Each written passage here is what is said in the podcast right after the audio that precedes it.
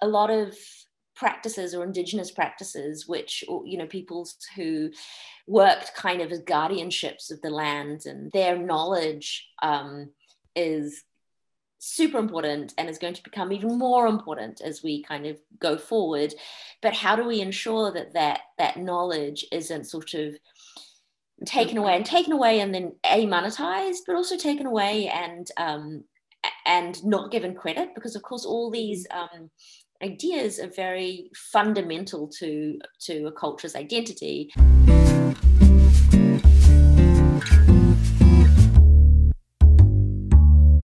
Hi, this is the Ignoramus's Guide to Surviving Humanity. I'm Ileana Chan with my co-host Wei Chan, and we're here with a very special guest, uh, Dr. Anna Sulan Masing.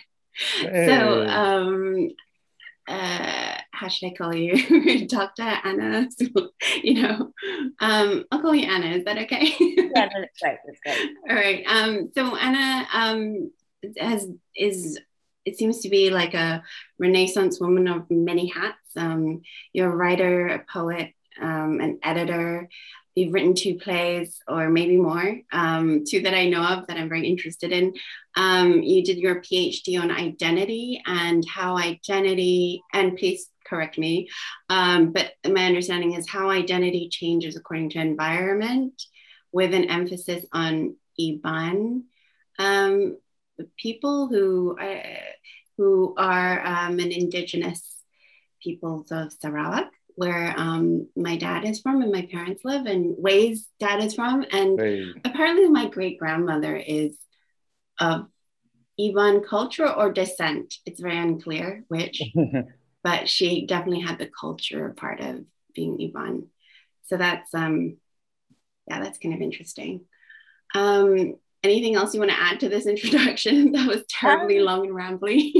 yeah no i mean so yeah my phd is is looking at how identity changes when space and location changes so it's looking at migration um, oh. and the oh. stories we tell when we when we when we migrate and move through space um, so yeah so that's the focus is the kind of like changing space um, and how that affects the way we yeah communicate and talk and frame our identities because our identities are um, you know shaped by the stories we tell and we we we tell stories to form identity yeah, and also a lot of indigenous cultures of Sarawak and maybe indigenous cultures in general have oral history t- traditions. Um, um, yeah, absolutely. Um, but but it's not just um, if we understand storytelling in a, in a really broad sense. Um, it's you know we all have our own um, ways of storytelling, and food is a really key aspect, particularly with with migrant communities of how we carry mm. our food, our stories, our cultural identity stories, um, which is you know why I do a lot around food. Um, but you know, dance, theatre, um, storytelling, it's it is, is storytelling and and and and um, how we you know create cultures really or create cultural identities.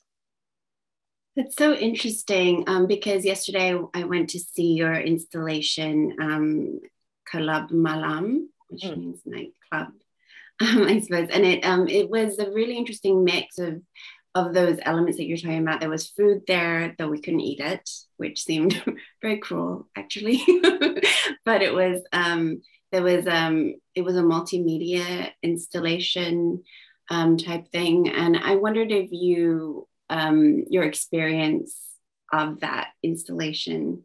Um, do you have anything that you learned on that, or what were your thoughts about it? Yeah, so, so basically it was um, a residency um, with three, so three of us, so three Southeast Asian women, um, basically given a space for four days to do whatever we wanted you know? Like at the end of that what we could have done is just done a q&a and a chat or we could have just shown a video. There was literally anything we could have done. We had space we had time this is what it was um, so what we did was we had a lot of conversations and we kept things pretty loose and shared a lot of stories um, and talked obviously very naturally about um, about food. I mean, we've all three of us have worked with in and around food, um, so so very naturally talked about food, um, and um, and of course home was the big kind of thing that we spoke about because all of us can't go home at the moment and don't really know when we can go home and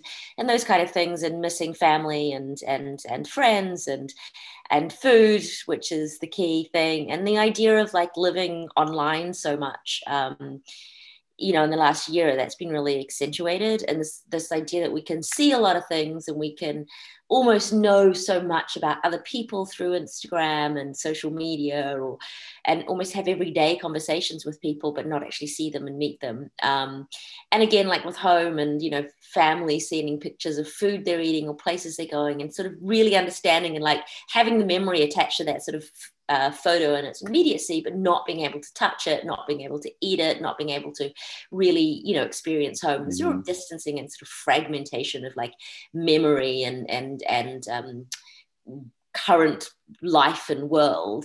So it was a kind of so that was that, that was like sort of almost a presentation of all our conversations that we'd had that week. And then this you know like also the fact that we then were like well well part of this experience is also sitting down and eating together. And some of the things we wanted to film about eating and this you know having something on film puts a you know a barrier between between us and the audience. But then of course we just sat and actually had dinner together and just ordered Deliveroo, which again is like all like picked up takeaway, which again is such a big part of like, you know, this last mm-hmm. year of delivery food. Um, so that kind of experience was also fun. And then just like we're like sitting there eating and sort of deciding to put it, put lights on and the camera on and just see what happens, you know, and that was, so it was a real, sh- just a showing of our conversations, I think. Um, and yeah, the distancing, like the idea is that, well, you know, almost at the end of it, people, you know, feel hungry or want to eat or, but you can't. And that like, you know, should like hopefully it was quite a joyful experience because it was sort of a lot of sharing and like mm-hmm. like a mm-hmm. dinner party but without the food. But that idea I think is very important um, of the distancing, you know, when you are a migrant as well. Mm. Yeah, absolutely. The community of food, yeah. Um, mm. also, I really did like the karaoke uh, yeah, I was very unsure whether anyone would actually. I didn't think anyone would do karaoke like at all. I thought everyone would be like, "Ah, oh, ha, ha, good joke." Okay, that's quite a few people yeah. did. and loads of people were like, "All right." yeah. yeah, not me. Um, but yeah. yes, it was fun. but it's a real like um, uh, I don't know, like Malaysian party or or Iban party, where you have the karaoke being taken very seriously in one corner, where, where the party is happening and there's music and sound everywhere else as well. Like if you look at the, like on a um, the Iban Longhouse, which then has a like a veranda up front that connects kind of all the apartments. And when you have a party, you know, one end you'll have karaoke, in the middle somewhere we'll have someone, you know, d- d- doing traditional music and dance, and the other end might be like a proper kind of disco going on, you know, and you make your way around and down, and there'll be food and drink in between, and then you kind of go back to the top and sort of, you know, so it felt a lot like that. It felt like a like a like a, a longhouse party. So for you, because you're multicultural back of multicultural background, um, so what is home to you? What do you consider home? Um, I mean, I guess it's that, that's sort of a complicated question in some mm-hmm. ways, and also in other ways, it's it's not. I mean, I just mm-hmm. multiple homes, you know, like um, yeah. and and the idea of sort of home is is is a you know, like it depends how you look at home. Like home and sort of nostalgia and a sense of comfort or, or things like that. Then home is a, a, concept of longing. So it's wherever you're sort of not. Um, if you're someone like kind of on the move or, or, or, thinking along those lines. But then there's also, you know, home is, is exactly where you are and this idea of kind of um, the agency and, and the movement and being still and kind of like a stillness and, and, and, and kind of constantly, you know, on the move. Um, London's the place I've lived the most of my life, so I would say mm. that without a, without a doubt that I'm a Londoner, and that would probably be my sort of core core identity. Um, and and that being said, um, I think London as a as an identity, I think London is one of um, stable fluctuation and um, people from everywhere. And also, you're writing a book called Sourced, right? Which is no. about oh no. Oh my gosh. What? No i have a project called sourced um, oh i thought it was a book but it's it's actually a research project? Exactly. Yeah. Okay. so um, it came out of the idea of wanting to write a book um, and and something that i'm pursuing uh, anyway and and sort of formulating. Um, but and hopefully it'll come become a book. Um, and but yeah, it came out of the idea of this is what I wanted to pursue. Um, these topics of looking at how ingredients are sourced and how those kind of identities of ingredients travel. Um, mm-hmm. So, like looking at what my PhD was, but like through sort of very specifically food and and um, ingredients and because that way we can kind of tap into the history of things. But as, as we are uh, creating it it was something very much me and chloe who I, I do sourced with wanted to explore together and i quite like actually last night was a very kind of um, good idea of, of sort of the idea of how we wanted to explore some of these really big topics through kind of interaction and speaking and presenting and, and, and events. But of course that was like a ruminating idea before pandemic and then you know events fast, um, very quickly.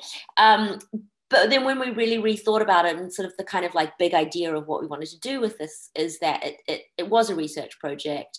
And if we're really going to to understand this topic in a really big way it actually needed to have multiple voices. And the only way to do that is to sort of commission people to do research and and and and whatnot. So actually um, chloe and i do very little writing for source. We commission a lot of people um, to do the research and writing. And um, but for us, what it means is that we have to do a lot of background research. We have to investigate kind of what sort of sort of broader topics are so that we know how to pitch we know how to edit we can you know like people write when you're an editor people write stuff that you have no experience about but you have to kind of understand the landscape or like understand the kind of um, strength that you want from that article or those kind of topics um, so yeah so it's so it's it's it's when we really believe in the idea of um, um, that academia is it should be accessible um, and that we learn in different ways. So we have um, the idea of like academic writing should sit beside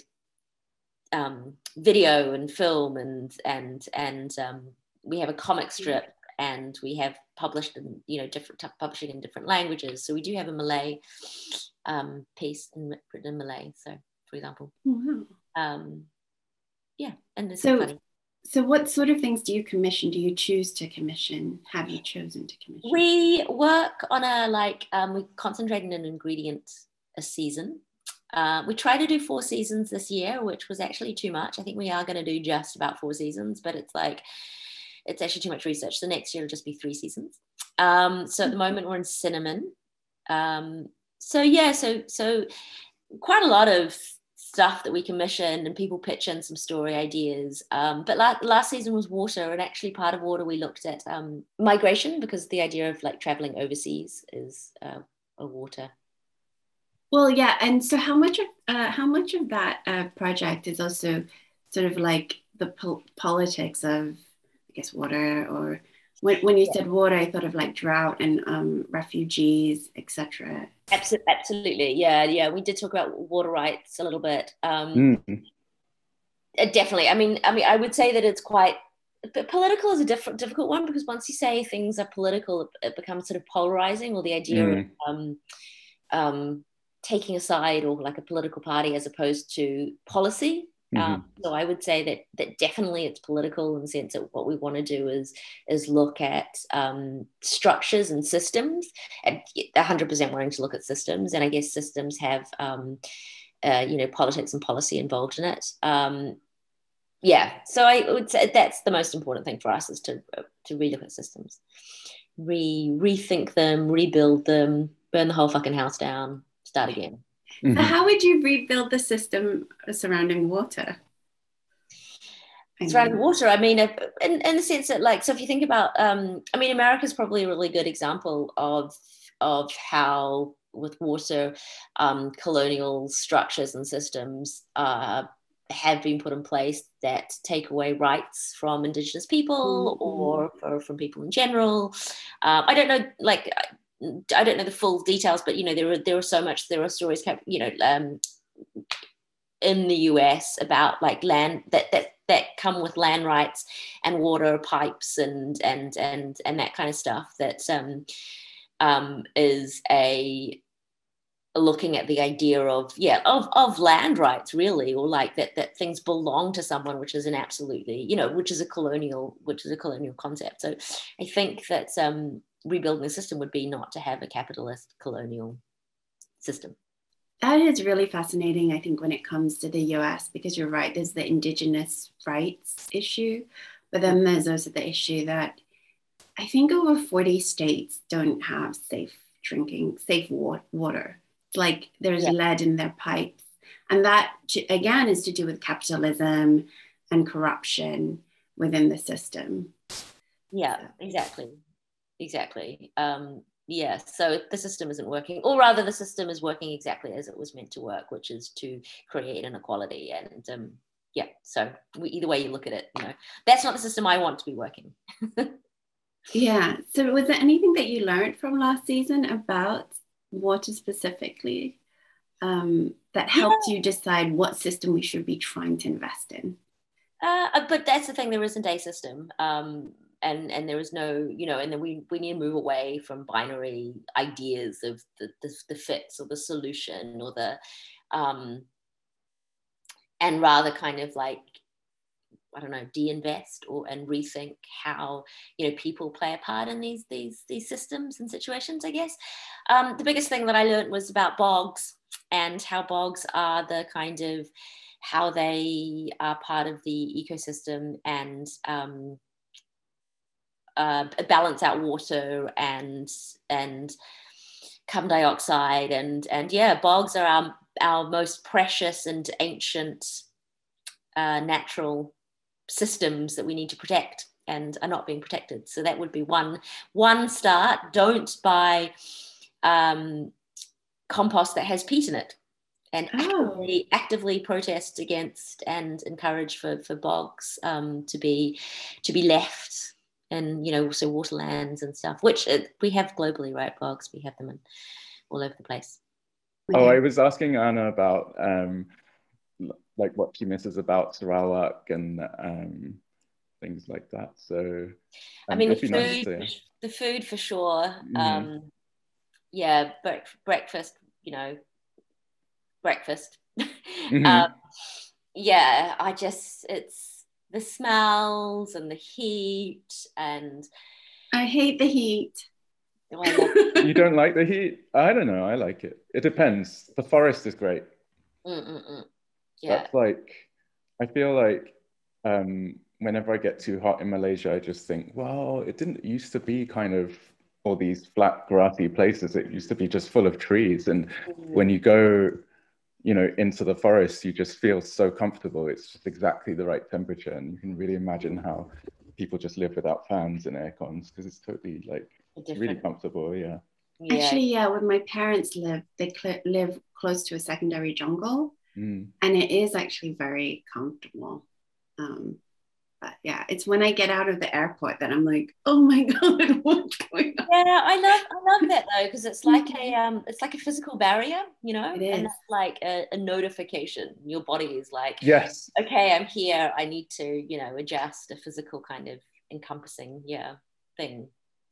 Which I really it really like. is the the sliding door and then it opens out and then you walk through and it's like you hit this wall of heat yeah. Yeah. and it's amazing and then and then the smell comes in as well and you're just like oh yeah i remember this yeah yeah yeah yeah exactly yeah yeah, yeah but i've got to say the food is the thing i miss the most i can't like yeah mm. there is nothing and like the, you know malaysian food here is pretty good and it's it's like i think we're lucky we've got a few plates few places to eat but it's just it's not obviously it's not the same um yeah, I haven't even found any yet. I am, um, yeah, I haven't even found any places yet. Malaysian food, but yeah, but it's not the same because you have like, um, you'll have like a in Malaysia a hawker stall that's mm-hmm. been making one dish for like generations. Yeah, you yeah. can't really replicate that sort of thing. No, and the ingredients as well. Yeah, absolutely. And it's also just like you know this, you know, eating laksa at 8 a.m. in the morning when you know it's about to get really hot, but it feels a little bit cool and you're, you know, you're sweating eating it, but it's still mm-hmm. kind of just like a morning breeze. And yeah, like that's, that is just the best. yeah. It's the whole experience, isn't it? And the food is like perfectly adapted to make you feel a certain way in those conditions. So yeah. Yeah exactly exactly yeah and also like in malaysia i mean i, I obviously only go back when i'm either doing research or um, or it's like a holiday and so it's kind of not real life for me so which is probably mm. does but but and and with that has like a, a a Malaysia has a slower pace anyway, or Sarawak mm-hmm. has a mm-hmm. slower pace anyway, and then adding into the reasons why I'm there that need to be kind of like honed down or very specific. You know, um, it's not like me tr- trying to juggle a bunch of stuff, which is what reality is. You know, every day is. So then, so then your whole body kind of goes into a like, okay, you know, relax and, mm. um, yeah, it's good. It is slower. I remember my dad was saying that. I don't know. I'm not I can't remember which uncle it was, so I don't get to incriminate him. But um, he said he goes into the office at like 9.30, then at maybe 11, he goes to the coffee shop um, for some breakfast or something like that. Then he comes back and then like an hour or two later, he'll go to the coffee shop again for lunch. and I yeah. think it was like all about just going between the office and the coffee shop. And I wonder how much work he actually gets done. Or yeah. maybe he's very efficient. Maybe he works very intensely. Who knows? Um, but that's but that's but, the thing. Like maybe yeah we work with we have, work have this idea of work being a you know having to slog at it. But like yeah. you have one clear agenda and you do it. Spend all the other time in the coffee shop. Mm-hmm. yeah they've got the secret. They definitely got yeah, the secret. Exactly they know things. I mean, it's hard to do that during lockdown. It's the only thing, but yeah. Yeah, no, that's um, uh, yeah, it's. I mean, lockdown in this year has totally changed routines, or or or yeah, and what we think of as being normal was normal, or and trying to regain some kind of sense of um, I don't know. Uh, familiarity with your routines i guess you know it's it's a tough right. one yeah, for sure. You talk about issues like migration and um, and water and things like that, and and also the relationship we have, uh, well, the so-called first world has with the global south um, and countries in the global south. Do you feel like um, there is an interconnectedness between when we use the term global south? Do you feel like there is an interconnectedness between the situations of various countries in um, Asia and say South America or Africa? Yeah, yeah, absolutely. I mean, um, so the, the, the, concept of the global south and the global north is also, mm-hmm. if we, we should look at it in, in terms of um, global south spaces can exist in the in the location of the global north as well mm-hmm. as you know global north spaces can exist in the sort of southern hemisphere and um, so to speak, you know, that, that kind of hemisphere, southern hemisphere is not correct, but that hemisphere of the global south, um, because that is, that's looking at it in terms of um, like positions of power, and it's very much based on a post-colonial just spaces and states. Yeah. And so understanding um, how also understanding how those those spaces in the global south have been framed or like um, have been framed for how they work and how they're good mm. for mm. the global mm-hmm. north right like what makes them a good state what makes yes oh my god yeah. and int- mm-hmm. like interesting for a global perspective mm-hmm. isn't actually what might be inherently you know something that they value or peoples within that that state might value right but we as mm-hmm. the sort of global economy and the economy is what dictates kind of like national identities mm-hmm. those those states get get um, positioned as, as as why they're good is, is, is because of the way that they get to um, yeah, why the, the, the, goodness for the for the global north. So yeah there is absolutely you know um, interconnected connectivity. Um, and i think food pathways is a really good way of looking at that. Um, this is something that dr uh, uh, Jessica Harris, Jessica B. Harris talks about a lot. Um, and her book High the Hog and also the Netflix show High the Hog, I would say, is, is a really great reference point to look at the idea of how, you know, food pathways are ways that we can track mm-hmm. and look at um, sort of um, way the global south as kind of a whole. And like looking at a collective is not making something um, um, what's the word? Homogenous. yeah. yeah. Yeah, yeah, But it's looking at the concepts and the collectiveness of that. Yeah. Um, and so tracking those sort of pathways, we get to see where that that that knowledge and traveling of information has happened and i think that's also another way of looking at and and seeing agency and power and knowledge Mhm. um, uh, be transferred and probably was never um, valued or has not been valued because it doesn't sort of it's not a um, it doesn't produce kind of economy but then it obviously it did produce economy. It created the rice um, fields in the us and it created all that kind of stuff. But like the sort of understanding kind of like knowledge that was take that was that was um, brought by individuals and communities um, and sort of valuing that kind of knowledge as opposed to valuing the product of the knowledge. Does that make sense? It was slightly rambling. Um, I'm, still trying to. I'm pr- trying to process. Oh, so- um, sorry. Just for uh, to to recap, your the uh, the Netflix show you were saying talking about was called high on High- the hog High on the Hog. Yes. Okay. Yeah. Yeah. Yeah. I did see that one. Yeah, and that's kind of.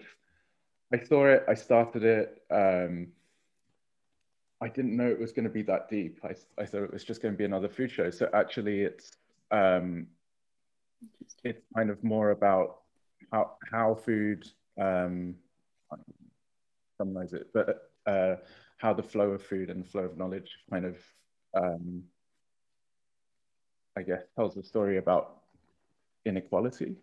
Would that be fair? yeah yeah i mean i think obviously Yeah. it looks very much at the the the the, the, the black american story Mhm. which is obviously incredibly important um, and Mhm. placing value on that that knowledge Mhm.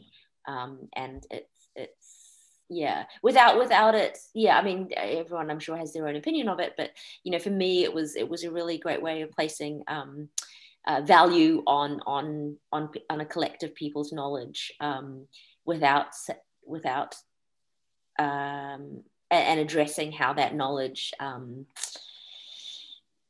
made very made you know white people very rich Oh, okay, yeah. So it's that Alright. kind of kind of like a little bit more of a um like a very tangible example of cultural appropriation, I guess. Yeah, yeah, Mhm. yeah, yeah, yeah. And and obviously it it it it, it, talks about um, enslavement and and Mm. it talks about it in a very by by through these through these food pathways. It's, Mhm. It really opens up the um, the conversation and and addresses it. I think in a really um, yeah important way, and also because it is is you know um, black um, uh, food creators and and Mhm. you know um, by Stephen Satterfield, who is incredible in all ways, shapes, and forms. So Mhm. Amazing. It's really interesting to me, like you're talking about this, and I don't know if I completely grasped what you were saying. This is probably completely out of left field then, but it made me think of um, just how so many, there's been so many inst- instances of, like, say, American companies patenting, patenting, um, like rice or the, you know, or whatever it is, and then like turning around to Thailand and trying to make them pay for the use of, I guess, the specific rice that they've patented or patented. And so this idea um, of, I guess, uh, that's the thing about food and rice. It's, it's something like we think of, you know, just as like a capitalistic consumer thing, but then who owns that? Who gets to own that? And also, um, it, this idea of the patent and the intellectual IP, the intellectual property of food, um, is just really fascinating to me. Um, I'm thinking of also this um, Chinese invent, the inventor of the hybrid rice. I think that was like famine resistance Mhm. or, or whatever. And I'm like, he's like a hero in China because Mhm. he um, shared this technology for free um, to help eradicate poverty across the world. But it's just a very different philosophy from what we would get from the West, which is that's our IP, we get to keep it. Um, so yeah, I think that's like a very fascinating idea because even with um, something simple like rice, it brings up so much, like you're saying with the pathways. Mm. Um, Yeah, absolutely. I mean, uh, that's I think that's a really huge question, and one of the things that I think is really um, an important one to be asking going forward as well, because as we sort of talk about climate change and, and how we're going to kind of solve the problems of the world, um, a lot of practices or indigenous practices which you know peoples who worked kind of as guardianships of the land and their knowledge um, is super important and is going to become even more important as we kind of go forward. But how do we ensure that that that knowledge isn't sort of taken away and taken away and then a monetized but also taken away and um, and not given credit? Because of course all these um, ideas are very fundamental to to a culture's identity um, and how they live and to sort of just take that away and you know like patent it or do whatever you know and say i've got the answer. This is it. Listen to me and become the expert. And you know it's very um uh, I think is is going to happen, and, and, yeah, and, and maybe even prevent the original culture from from yes. from actually, actually utilizing it using and charging them for it. themselves, it. or yeah, charging them for it, penalizing or, or preventing them, them from yeah. from making money out of it globally. You know, mm. all the mm. benefits that could go to that original culture. Just um, exactly completely, mm. yeah and that's really the real issue with cultural appropriation. Like we've gotten to a point in culture where we've just sort of desanit- desanitized. We've just sort of like rendered cultural appropriation to what sort of outfit you wear versus like this very serious theft. Um, you know, which is real, really the I think the main issue with cultural appropriation. And can just impoverish, you know, communities. Yeah. Um, yeah, absolutely. Um, so for for this season, you're working on cinnamon. Um, And what uh, what stories or what things have you learned about cinnamon? There are over 250 types of cinnamon. No. Oh, whoa! Yeah. I thought there were like, I think I know three. I didn't. I, I, I, didn't know that there was more than one. To be honest, there are three types of cinnamon. No, two hundred fifty. The two hundred fifty. What were the three that you knew? I think this is just bullshit, but I think it was like uh, to do with like there's Indian cinnamon. Oh so maybe I just know cinnamon. no, that doesn't sound right. I'm sorry. What Indian oh. cinnamon, Chinese cinnamon, and Moroccan cinnamon? I didn't even know. I mean, to be honest, that's pretty much it. Yeah, that's what most people think. So there's like Ceylon cinnamon, which is considered the true cinnamon, which was named after the colonial name of um, Sri Lanka. Um, mm. So the, the, cinnamon that's grown in Sri Lanka, which is considered mm. by most people kind of true cinnamon, and it's sort of a lot softer and sort of higher quality. Um, mm. That's yeah, and then there's um, uh, cassia, cassia, which is known as Chinese cinnamon, but is actually used a lot in India. Mm. So a lot of the Indian cooking uses cassia. Um, so those are the two that most people know. Um, and so I kind of see those two as like um, fraternal twins that sort of go through life together, and people oh. mix them up, and but they're not identical, but they're kind of like yeah occupy the same space. Um, and I think predominantly those are the two that throughout history has been have been the sort of predominant um, ones. But yeah, there are there are lots of different types of cinnamon, um, and the, the trees are, are, used in different ways depending on what type of cinnamon you have, and um, yeah. So, mm. but, but I didn't know how many there were. I kind of had an idea, but I had no idea. I honestly thought there were basically two, and then variants on that too. But um, no. Are they like? Do they taste very different? I don't know. I mean, the thing is, is like as I said, like they use uh, different cultures use the um, it's from the laurel tree, so uh, family um use it differently. So like the Taiwanese cinnamon, from my understanding, is predominantly the leaves are predominantly used as opposed to the bark. Wow. Um, what do you yeah. do with leaf cinnamon? What do you do with cinnamon leaves? I mean, lots of different things. I mean, you can sort of treat it like a bay, like a bay leaf. Um, and yeah, some I'm people, kind of imagining that. Like some people actually use some cinnamon and call it like Indian bay leaves, and it's actually cinnamon. Oh. Okay. Yeah, that's. I'm now. I'm just getting really hungry from this conversation. I know. Actually, did you have an article about um, someone growing Taiwanese cinnamon, which is a really lovely little story. Um, so read that. It's very short. It's very sweet. Um, yeah, so that's a good little insight into Taiwanese cinnamon. Mm. Um, did you learn anything apart from sort of the different, how much, how many different varieties of cinnamon there are? Did you sort of learn any interesting stories from from your study of cinnamon? Um, so cinnamon has like a really, it's a, it's a very ancient spice, I would say. Um, so it's got lots of really good antique stories from antiquity. You know, people trying to where cinnamon was from is, was the biggest story that everyone wanted to uncover, mm. um, which the cinnamon traders uh, made up stories so that no one could find it. And one of them being oh. that, that like there were cinnamon birds that created cinnamon and cinnamon. So. That's cool. I mean, I kind of like that. So yeah. cinnamon birds. Yeah. But yeah, cinnamon, like the ancient Egypts used cinnamon from embalming. Um, The Romans burnt it um, um, sort of at funerals and things like that. So yeah, I mean, like, yeah, it's like incest, incense. Yeah, yeah, it's quite a different thing. oh god! Right. Yeah, don't edit that. that. out. You've got to keep that in. uh. Um, okay, what what about medical properties of cinnamon? I'm sure there must be. Yeah, I mean, I'm I'm sort of loath to go into that kind of um, detail unless I know someone who who does do it. You know, like who that's their kind of cultural traditional thing, and so I don't. I haven't gone down that road, and we haven't actually um, commissioned anything from that. The problem with that is that sometimes people get um, very um, mystical about like kind of like East yeah. healing properties, and then we, we branch mm-hmm. into like yeah, it's like cultural appropriation and and and stuff that doesn't get spoken about.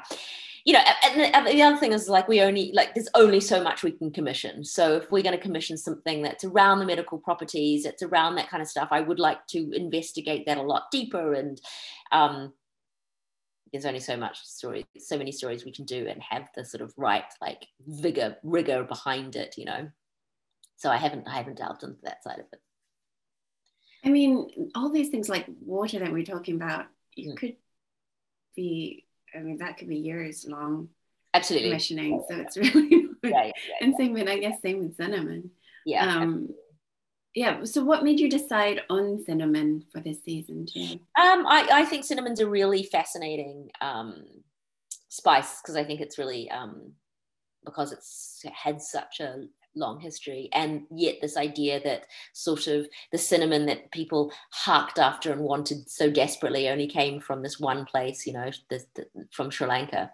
Um, so the idea of how did sri lanka become part of this this global trade um, did it become part of this global trade, or was was the, the cinnamon that was in Sri Lanka that was discovered by the Portuguese something that wasn't known before, or you know that that whole idea of of you know what is the truth of cinnamon is fascinating in itself, and I think cinnamon represents by trying to seek the sort of truth and storytelling. Cinnamon kind of represents a lot of other you know um, issues with storytelling and history um, but also because of its kind of like for me, it seems to be the, the one spice or the one of the one of you know a key spice that um has such wild stories attached to it. So why do we why do we create all these wild stories about cinnamon you know? Um, and and why has it captured people's imagination? And if you start talking about cinnamon to lots of people everyone has their own cinnamon story that's related to their history um, sort of really wherever you are in you know in the world. I mean well, not everywhere, but you know, there are there are cinnamon has traveled far and wide and has sort of embedded itself into a lot of cultures, um, which I think is really fascinating. Did yeah. any one story um, really stick in your mind or stand out for you? Uh, yeah, there's this there's this um, woman whose uh, like four year old daughter is a bit of a wild wild card when it comes to what she wants to eat. And um, so she mm. was coming up with all these like ways that she wanted to have her cinnamon cooked. And like she you know telling her mom like oh we're going to put this and then have cinnamon I can't remember I can't remember the top of my head but I have got it. It's in one of our sourced um, newsletters actually. It's really funny. And so she was like we're going to have this and this, with this and we're going to put cinnamon in it. And she's like that doesn't that's not sound tried it. Like, you can't just do every, do that to everything. Yeah but no she had yeah her daughter came up with this like these great recipes with like wild kind of recipes with cinnamon and um, so that that's cool. I like that idea, and then that's like you know creating new stories, which is a really nice thing. Yeah, it's true. I can think of like every single cuisine that I can think of has some sort of like east or west, or you know, I can think of has cinnamon. Yeah. Yes, and I'm just super hungry again. I know. Thinking all of the food I could be. Um, so does this mean that you're like an amazing cook yourself? No. no. You just know about um, I, I, but like yeah I don't know like I'm an I, you know I'm a nerd I'm an academic I like the the the, the structures and the investigation of the food um, I can cook I can cook fine but I would prefer to be reading than cooking um, cooking takes time and energy and labor and I um, yeah the people are better and have more patience so, you know uh, yeah I don't know I like I like theory I like that kind of investigation, I guess. Um, and yeah, I mean, I can cook. I understand the concepts of flavors, but I get distracted and burn my onions all the time. did I, um, on a slightly different topic, did I see some of your work in uh, a batik exhibition? Yes. Yes. Uh, so that was at the the, the dry cleaners uh, yeah, in Dalston. Yeah, the steam room. That was a really beautiful exhibition, and people are talking about kind of what batik means to them. Um, is that is that a hobby that you have, or is it just something that you picked up for that particular exhibition? Last year, I wrote a bit a piece about um, sarongs and but, but my sarongs, which are all batik um, designed, um, and um, yeah, I mean, my sarongs are like an everyday part of my life. Mm-hmm. I mean, you mm-hmm. saw all of them last night on the floor. oh, okay. Um, so, so yeah. So then, but then, so as a bit of a joke, I mean, I sent it. I don't know if you saw the picture of my dogs, my dog, my cat on the batik exhibition. No. Oh. No. so that was the story. Well, I submitted a story about myself, but I also submitted um, the story of my the relationship my dog and my cat have with sarongs. So.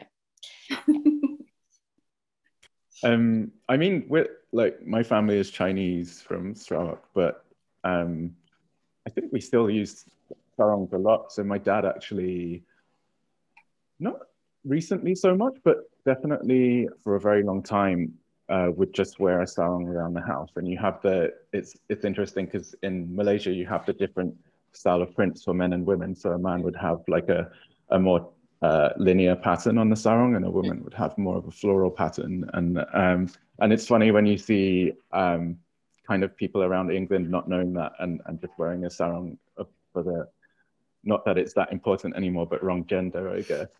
Um, and then you have uh, you use a sarong to, I guess, um, cradle a baby. Um, so my cousin would always, I mean, she's probably like 30 now, but uh, when when she was a ba- when she was a baby, I would see her kind of in a kind of a sling, um, like held up by yeah hammock, um, held up by like a, a bungee cord, mm-hmm. and then you rock the baby by like pulling the. Pulling the thing, and yeah. it just looks so relaxing. So uh, yeah, and of course I see my grandma and my granddad in in sarongs all day in the kampong. So. Um, but sarongs are like um, used for everything. They're kind of like, yeah, automatic picnic blankets when you're out. Like, you know, like they're, they're I don't know, I just love them because they're so versatile and you can, and then once they go through the sort of use of wearing and then when they're kind of threadbare, then you can use them for like, as a cleaning cloth as they break down. You know, like the life of a sarong is, is, is long and varies. Oh wow. Okay, I never thought of that. So yeah, because that was the next thing I was going to ask is if if you use it for so many things, then um, why do they put such nice patterns on them if you're just going to you know do that with them? But um, I guess they start you you wear a new sarong for when when you want to be smart or something like that, yeah. and then obviously when it's not new anymore, then you use it to swaddle the baby or whatever. Yeah, exactly. Yeah. Exactly. Okay. The other thing that you do have, I mean, you have so many projects really, but it's the cheese mag, which is very different from yeah, what we were just talking about. But how did that come about? Because it's a really beautiful magazine. Thank you. Yeah, it is. Um, it is. It came about because um, in lockdown, um, my boyfriend was trying to find a cheese magazine to subscribe to, and he couldn't find one. So that's why it exists. Um, very drunkenly decided that that's that's what we're going to do. So we did that. Um, but also, it, it, it isn't actually at all different from everything I do when you really look at it. Mm. Um, it's taking an ingredient or an idea mm. and looking at its place in culture and community and how people relate to it. Um, so it's about place and people and th- and we just happen to talk about people and location through cheese. And cheese is a really great example because it's a real um, art- artisanal uh, practice now in a lot of places, obviously. Um, but not only that, like if you look at the history of cheese, you know, it, it was something that was created. Um, a, it probably was created accidentally, um, but also it's something that. that used for the leftovers, right? Like what do you do with the leftover milk? How do you keep the milk? How do you age so you have this protein going forward? You know it's a real um, um, and so then different cultures and communities um, yeah played around and created different cheeses and that represents the terroir and the, the environment that they're living in because um, cheese gets created when done by hand and artisan which is you know how you would do an artisanal cheese the literal hand that makes it is is is putting in the flavor mm. and developing it the air around the cheese which is you know representative of the soil the, the, the grass the environment is part of the aging process the the grass that the cows eat like like like cheese is so representative of place and of people. And then again, it travels, you know, you buy it in other places, it goes to the next town, it can go overseas, it can, you know, like the idea of what cheese is and what it becomes is, is really exciting, I think. Yeah. Oh, can you talk a little bit more about how it was created by accident? yeah, I just like, yeah, basically just um, JB was trying to find a cheese magazine, and there isn't one in the English language. Like, like really, I, I want someone to come and there's one called Culture, the magazine of culture, or something like that, in the mm-hmm. US, but there isn't a magazine called Cheese Magazine. No, I meant like how cheese might have been. Oh, oh, oh, oh. Um, so not my drunken Twitter conversation. I, I felt that was pretty clear, and I think it was that was amazing and clear and uh, okay. bolt of um, inspiration. Um, so no, um, well, so still that most of the world is kind of lactose intolerant to a certain yeah. extent. Yeah. Um, so so it's kind of cheese is kind of a weird one. Um, so we couldn't eat milk. Humans, we broadly couldn't process milk. Um, so and, and except for babies, so babies were able were given milk, and then when you become an adult, you become lactose intolerant. Um, so, so in a way, that was, was something that was being wasted.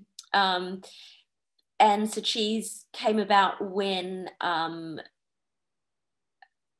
um, va- like God, I, can't, I have no words at the moment. Like vessels vessels yeah vessels yes i was like amphora i don't know. Yeah, okay. yeah. i was gonna say i was like amphora yeah. that's a very grand word. Yeah, yeah. Like vessels. Weird, yes yeah, weird names. Like, yeah yeah. Just a vessel. Yeah something to keep something in. So once kind of like pottery and ceramics and stuff were being made and so people were like okay, putting the milk in there for whatever reason. Maybe it went into cooking, but maybe it probably was just being used to, I don't know, feed the animals or, or the babies or things like that. But basically being put into um, ceramics vessels and being left and then it curdling and then you can weigh and that kind of stuff. So that's probably how it would have happened. I mean, obviously, obviously I, we, we don't know, but um, that it would have it came about about the same time as kind of vessels, whatever form, were being created. So that, that there was a place to hold this this liquid for this liquid to sour, mm. to um, to get to a point that the the the the I don't know mechanicals of it the um, the structure changes so that um, more humans were able to tolerate the um, yeah. Oh, oh, yeah. So wait, uh, now I remember. So cheese is less lactosey than milk. So people with lactose intolerance can tolerate cheese more than they can milk. Yes. Yes. Okay.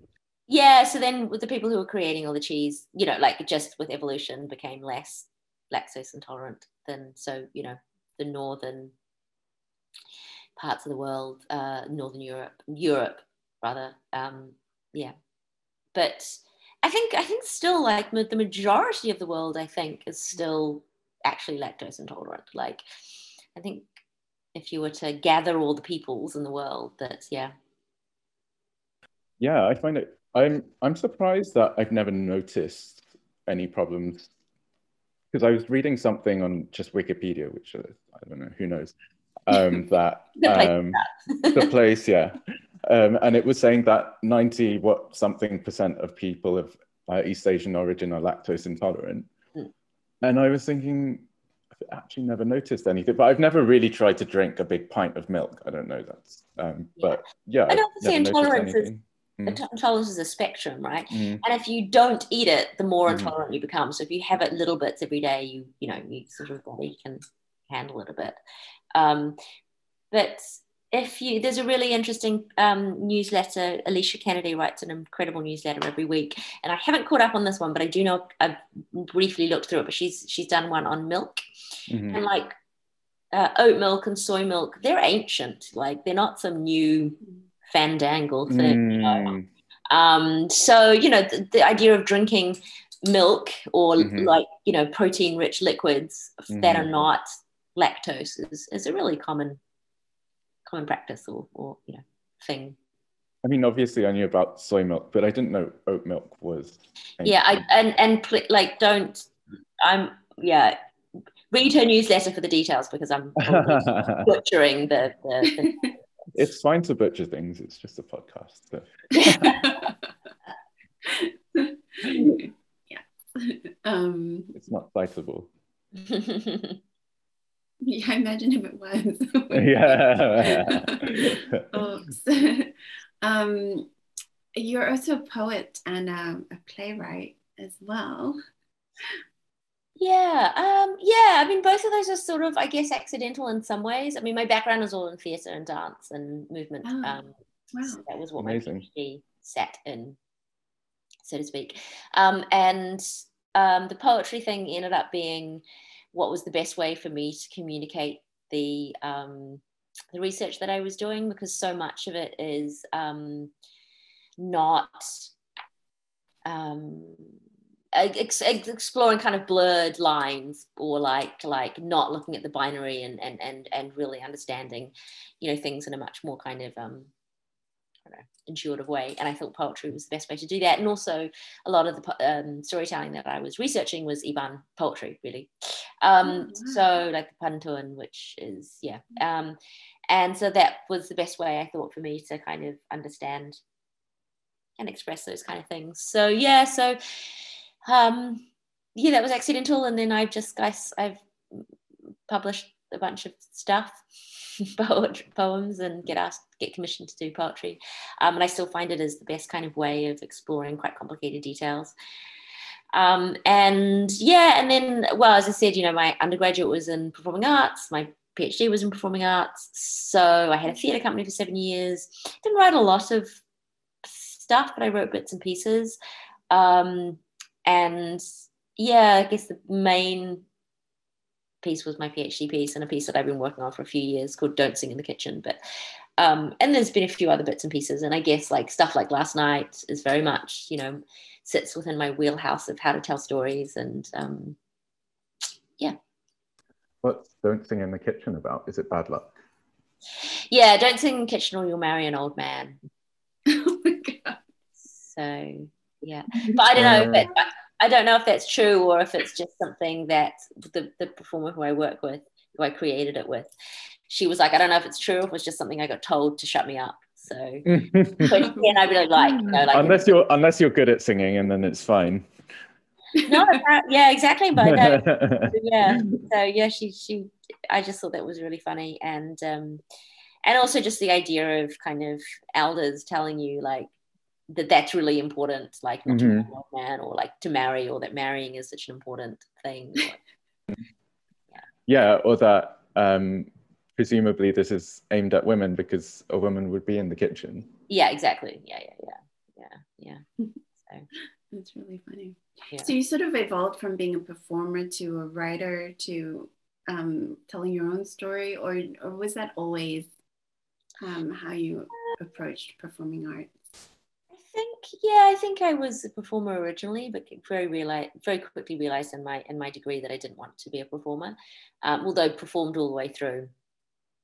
Um, anyway, and then got to the got to my PhD and realized I had to perform again because it was the only way I was going to do stuff, and kind of got grumpy about that, but um, did it anyway. Hmm. Um, and um, yeah, I mean, I think my I, looking back now, I think the reason I went into theatre, well, I mean, I knew this at the time, but um, was was that I wanted to tell stories, um, and this felt like a really accessible way or a very important way. Um, and I don't think I realized it at the time. Obviously, not like like why or how that was, but you know, ritual is and ceremony is a big part of um, many cultures, and that's where theatre comes from. And so that idea of telling your own cultural story um, is a fair is is from is you know what theatre how theatre e- evolved. Right. So yeah, Yeah, I guess that is brings us back to the oral tradition. yeah, exactly, Thing. exactly, Yeah. yeah, Um, yeah. With the um, Iban poetry um, you looked at, was that contemporary or was that uh, a tradition? Um, it, I mean, it's a tradition for sure, Mhm. um, but it is contemporary because it gets made up on the spot, so it is contemporary. um, yeah, so it's stuff that um, people. Yeah, they they they basically rap on the spot about what's going on in the world as they address a politician or they address um, people within a ceremony or you know like they yeah it's it's it's super cool. I mean, I don't know how they do it. It's and pretty intense, but yeah. Uh, is there anything that um, is coming up? You just did your amazing exhibition. Is there anything that you're working towards or that uh, we should look out for? Um, I'm um, hosting a, a, a summit this this week actually, um, which is I think it's it's free um, and it's really really interesting Mhm. and it's online as well as in person, um, and it's looking at um, um, how like technology works with community and around sustainability, Wow. and, and really interrogating whether technology tech is a good thing or not. Um, Mhm. Uh, so it's it's London Tech Week this week. Mhm, so yeah, mhm. so that that's that should be really cool. It's called Concave. So on Instagram, it's just Concave Summit. Um, but there's some really great talks in that uh, that I Mm-hmm. think, and some really important people having some really great discussions. Um, so I'm hosting that on Thursday. Mhm. Um, so what brought you to that?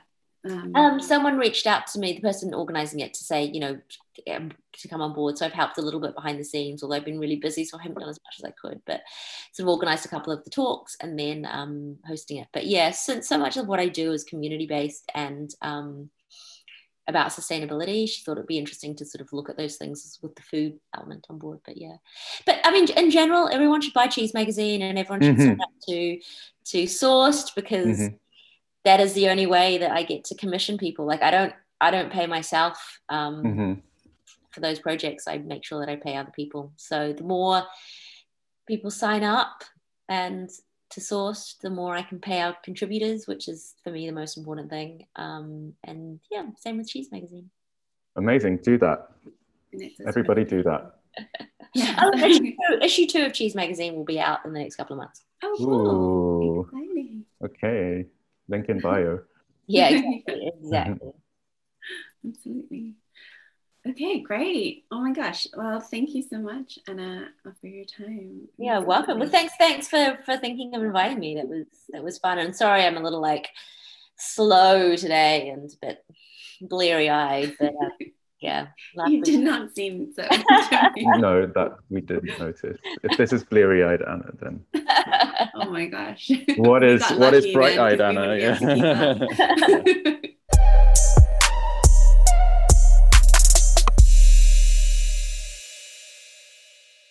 The Ignoramus's Guide to Surviving Humanity is available as a podcast on Spotify and Amazon Music. You can also like and subscribe to our videos on YouTube. And if you want to help us grow, then you can become a patron on Patreon. And that's it, right? I think that's, That's it. it. Yeah.